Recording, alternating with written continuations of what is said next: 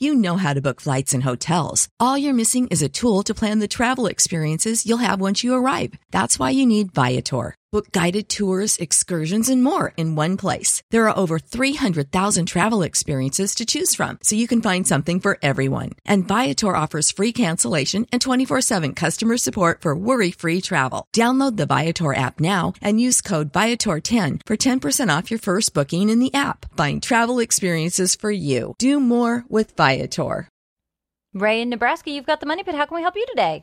I was uh, calling to see if you can give me information. I'm gonna put siding on a at least a hundred year old building, and it Okay. got wood siding on it, but it it paint the paint is bad already. I Okay. thinking about putting uh, uh blowing in insulation, and I don't know if it's worth it or not. Well, if you're going to insulate a house to make it more energy efficient, there's an order of events that you want to follow. The first and most important thing is to look at the attic and make sure that you've got 15 to 22 inches of insulation in that attic space. I would do that as my very first insulation project because that's what gives you the best return on investment. I did that last year. All right, good. So the second thing is uh, is this on a slab or is it over a floor? Is there an opportunity for floor insulation? No, no, Why not? Is it a slab or is it over a basement? uh, it's over a basement. Yes.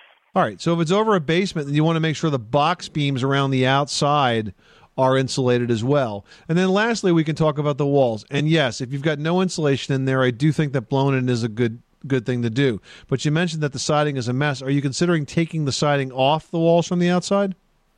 No, it has the old uh, wood uh, that looks siding like on siding. there.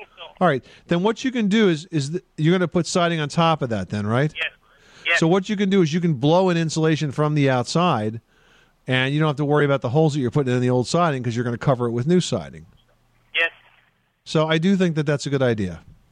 Oh, okay. That that was about it then. I All right. appreciate it.